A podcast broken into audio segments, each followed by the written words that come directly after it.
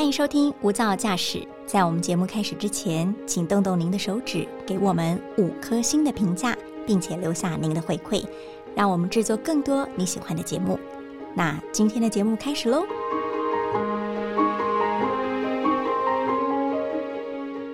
您好，欢迎收听大爱电视、大爱新闻所直播的 Podcast《无噪驾驶：一百种看世界的眼光》。我是刘芳瑜，今天为大家邀请到的是外电编译邱凯文，Kevin 好。嗨，Kevin，你有没有发现我今天不觉得嘴角有笑意？对啊，你今天干嘛一直笑，咧嘴笑？为什么？因为我一大早就看到我们的通讯社啪啪啦，全部都是俄乌战争，但是是好消息哦。你说那个和谈吗？对，和谈终于有曙光，而不是那种好像你知道又卡住，还要给我什么技术性暂停什么之类的。哦，对。可是你不觉得有隐忧是不是？对呀，有很多点点点是不是？我们祝福他们好不好？嗯，也对啦，对，不然再打下去好好可怕哦。基本上，因为现在说那个战力的部署好像有点改变了哈，我们就先相信他，好不好？哈，相信他们会往和平来迈进这样子。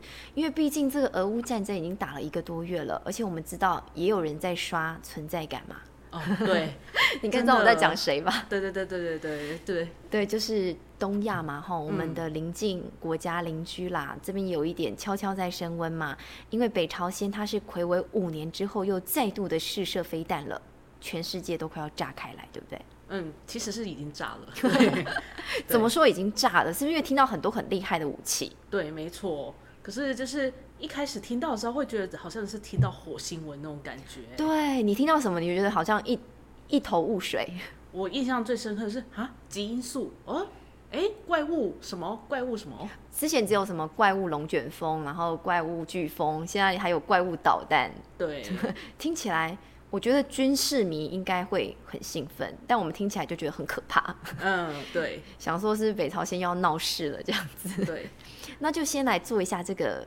简短的新闻梳理嘛，也就是北朝鲜他们又试射飞弹，而且是洲际飞弹哦。而且最近最红的，我不知道 Kevin 有没有听过，叫做匕首级音速飞弹，就是您刚才提的这个火星文。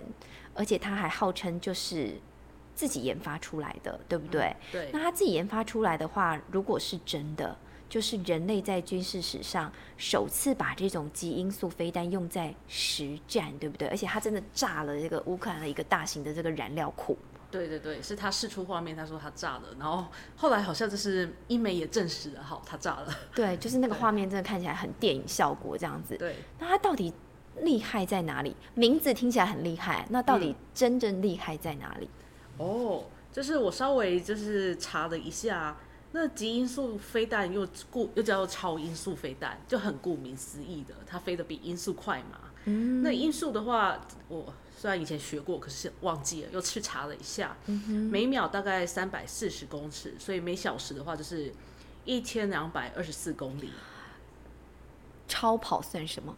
对对对，可是哎，这个本来就是这样子。然后总而言之呢，匕首飞弹号称号称号称号称，对，最高速有到十到十二马赫，那就用十马赫算好了，就等于是每秒的话有三千四百多公尺哦，每小时有两千两百多公里，所以是音速的整整十倍，很可怕哎，这个速度我觉得已经超越我们的想象了。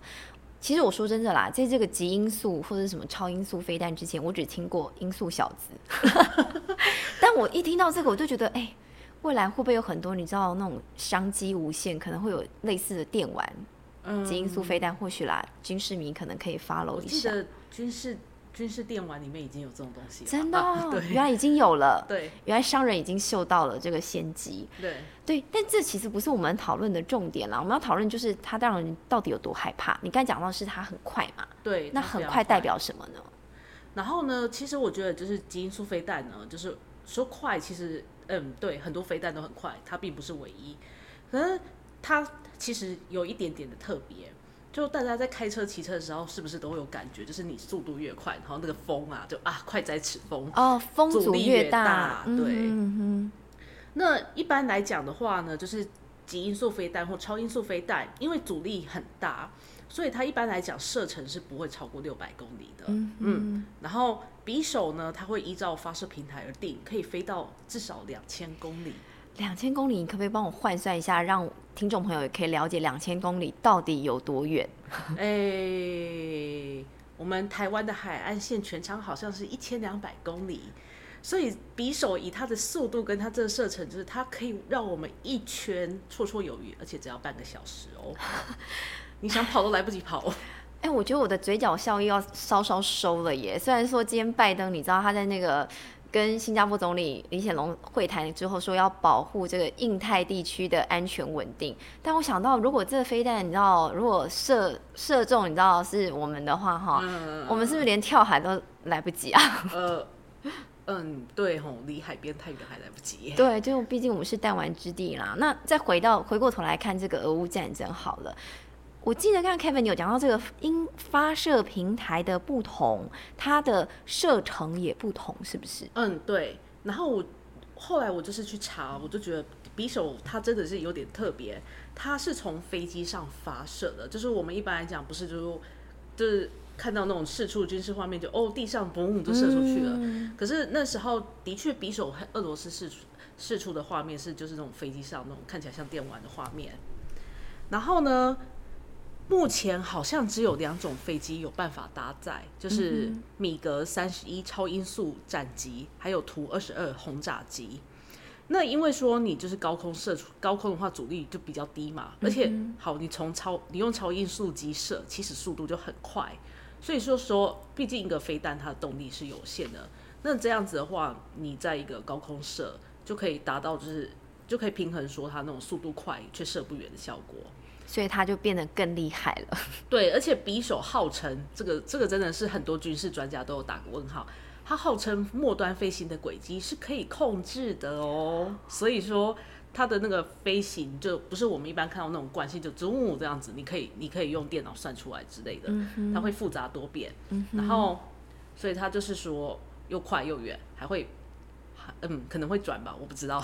总而言之，轨迹变换啦，就是那种我们电影里面看到那种外星人来来攻击我们，就是会万一万一这样子转来转去的。好，所以防空系统就没办法拦截。嗯，就代表它很容易就会射中它想要射中的目标。对，没错。嗯哼，然后它又可以携带核弹头。啊，核武威胁是大家最害怕的一个焦点话题啦，因为就很危险嘛。那就也回过头来就会让。人不免就联想到这个北朝鲜最近刷存在感的金正恩，因为他发射的是让全世界都快要炸锅的这个火星十七、火星一七洲际弹道飞弹嘛，可以说他是抢占这个国际版面很成功了哈。嗯，对。我们也收到了不少画面嘛，因为它有个昵称叫做怪物级导弹，对不对？对对对。然后就是其实呢，就是嗯。最近这两天啊，开始有一些就是西方专家说，好像其实是超级大骗局，就是其实他们设的是火星十五，不是火星十七，那真的就是很刷很刷存在感。嗯，可是毕竟当当初啊，他出来就是全世界都跳起来呢，那代表火星时期大家真的很忧虑。嗯哼，对，他就是好像说是目前全球洲际弹道飞弹之最，口径很大，可以搭。可以搭设两到三枚核弹头，主要还是因为核弹的威胁，核武的威胁很大了。对对对，那它射程远吗？它好远哦，它就是至少一点三万公里，日本的估计是有一点五万公里，所以就是说那个全世界除了南极，还有少数的南美国家，可能智利南部吧，对，都是北韩的靶场。哎，意思就是全世界都是金正恩的军武伸展台啦，哈。没错没错。对啊，然后我们也知道，就是说，嗯，北朝鲜是蛮捉摸不定的，拥有这种飞弹，对，实在是有点危险。而且就是之前也有也有情资说，北韩他们在修复那个他们的核试验场啊，那个核试验场也是很好很好笑啊。他二零一八年的时候跟全世界说，哎，这是我们的契合保证哦，然后就把试验场炸掉了，就直接炸给你看这样子。对对对对对。然后据说最快四四月他们就可以恢复核武实验。那如果再有火星时期，嗯嗯，大家心惊惊然后。对对对。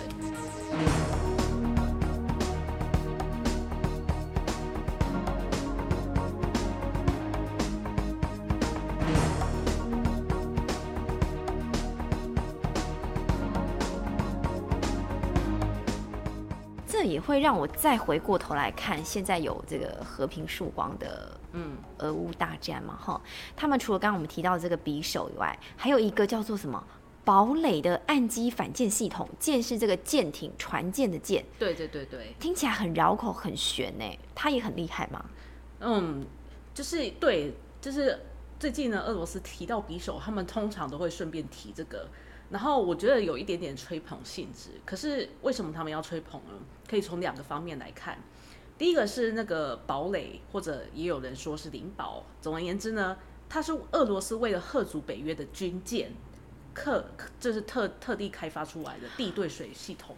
等一下，所以它的反舰的意思就是反军舰的意思。嗯，就是地对对呃，不一定是地对水，可是就是对水的。哦，那因为我我我是军事外行了哈，我代表所有的非军事迷来发问一下，地对水的意思是什么？我从路面发射向水面吗？对，就是你基本的发射基点是地的。哦，那这个堡垒很特别的是说，它车辆全部是由机动车辆组成的，所以我们有四台发射发射布布，然后四台运输车运输装填的车子，然后还会有一辆指挥车，一辆后勤车。嗯哼，然后再来的话，就是说这个堡垒它搭载的是一个叫做红宝石的超音速反舰导弹。为什么每个听起来都很厉害哈、啊啊啊！就是要，就算就它是要震那么厉害，你也慑要把它你，就是要震慑你，名字上面就要让你吓一大跳。对。然后，哎，我们又听到那个就是极音速或超音速啦，对，就是红宝石呢，它的规格当然是跟匕首是不能比的，它高空速度大概每秒是七百五十公尺，大概是两倍音速，嗯哼，然后范围呢也不怎么样，就是一百二十到三百公里。可是呢，虽然说规格就是不怎么样，它有另外的优势。匕首它是我们刚刚讲到，它是高空发射嘛，对，红宝石可以降低了哈对。对对，红宝石号称它可以贴着海面九公尺飞，啊，它的优势来了。对对对对，然后号称就是飞行末端呢，飞行末端也可以变轨，那就是我们在看那种环太平洋那种电影的时候，我们不是都会看到，哦，导弹来了，然后他们就说好快炮，嘣，机关枪嘣这样子，而且的确，电影上的确会有那种贴着海面对对对对的那一种攻击系统。对，可是因为它这样子就是变成军舰的防射快炮，就更难打下来。嗯，对。那还有什么呢？为为什么我不不能称它为就是一个导弹，我要称它为系统？哦，对啊，我刚刚我们刚刚讲到嘛，它是由机动车辆组成的，这是系统的之一。然后另外一个是飞弹，它呢，它的引导是用卫星的，对。然后所以它的终端是可以切切换成雷达锁定。这这种时候就要牵涉到我们有有更大的一个系统，比如说像水面的舰艇啊，还有水下的潜水艇，然后还有路路上的那个发射器那些车车，所以他们要有那个指挥车，对。然后据说飞弹的数据是彼此连接的，所以说如果非常 lucky 的第一枚就打到就是我要打的东西了，对不起。然后所以说剩下已经发射出去的，它就会开始自动转弯，嗯哼，对，然后攻击第二、第三目标，嗯哼。对，就好像我们科幻电影在看的情节，嗯，哎，我觉得这，我觉得各国真的砸大钱在发展这个军武、核武方面的导弹方面的技术哦。但是，呃，他们这样改的话，是不是因为军武很贵？好比说，我们之前我们看到外电，我们知道嘛，俄罗斯他这一场仗，他原本势在必得。一天花了大概烧了五千六百亿新台币在所不惜。他想说，我十天就打下来，可以攻下基辅结果就。一个月多了，对，你看一千一天就新台币五千六百亿，我没有办法算，数学不好。嗯，数学好的人可能要算一下下了，这个到底是多少钱？所以他们现在会去一直改良这个系统或是武器，是不是就是要把钱花在刀口上？嗯，理论上应该说，就是我我认为，就是第一个打到我，第二、第三就转弯，绝对是钱要花在刀口上。可是最近呢，有一些就是，嗯，有有很多专家就是指出呢，俄罗斯他们最近发射的的飞弹呢，很蛮大材小用的。嗯，对，因为像我们刚刚讲那个堡垒好了，它明明是地对水的，可是它最近都是拿去打陆地目标。啊，为什么会这样子啊？他明明就有那么先进的武器。诶、就是呢，大家的分析是说，他因为他的大家的我我们都有听说过，他的后勤就是蛮断线的，就是、哦，对对，他可能就是射一射，哎，我没有东西射了，凑合着用。嗯，对，把所有的库存都清仓了，这样子。对对对，所以说就是的确也有人注意到说，最近他们发射的就是就是那种无差别发射的时候是越来越老旧，越来越低阶。嗯哼。然后呢，像另外有我有看到有报道指出说，俄罗斯它其实军事卫星是不太够的。哦，那我们刚刚讲那个红宝石，它其实是卫星，它有一个卫星引导。对对对，然后所以所以就会我们没有，所以缺乏卫星引导。等下我可以大胆假设一下嘛，我有个大胆的想法。嗯。所以他一直说我没有锁定平民，我没有去攻击你的幼儿园，我没有去攻击你的医院，我没有去攻击你的学校，是因为他真的不打算这样，但是他射不准嘛？我觉得，呃，我觉得他说就是我没有这个，我迟疑，可是打不准，我可以打包票。但是也代表，其实这也是一种另一个层面的罔顾人命。你都知道你打不准了，你还是要发射，没错，对对？就是就是造成就是很不必要的那种大规模伤亡。嗯，对。那反观来讲，我们来看这个那个小虾米博大金鱼的这个乌克兰哦，我相信它的军武发展，虽然说他也是军火大国，但是我相信他的军武发展没有俄罗斯来的强大，代表他没有那么多的怪物级武器。可是人家也打得有声有色啊，对不对？哦，对啊，就是说，就是嗯，我觉得这跟西方提供的那个武器是蛮有关系的，而且就是前几天好像还有那个消息说什么乌克兰还跟美国开愿望清单，哎，德国也说我是你最大的武器供应国，哎，我已经有看到哦，真的哦，反正嗯，总而言之，大家都开始在邀功了哦，这对对对，就是你看我我我提供你什么，然后有声有色的，然后的大就是。另类广告嘛，大家都要抢订。不过其实就是一开始乌克兰开那个愿望清单的时候，是搞得美国和北约还是有一些人不太爽，因为他跟美国说，我要每天要五百枚标枪反战车飞弹，五百枚刺针防空飞弹，好多哦。而且就是愿望清单满满满这样子。对对。但是毕竟啊，我们要。设身处地想一下，人家泽伦斯基现在还是在镇守基辅，对不对？对。还是每天在那边隔空喊话，人家是存亡之际嘛。对。而且一千万人哎，超过一千万人流离失所，毕竟这个是大事，国家存亡之际，所以。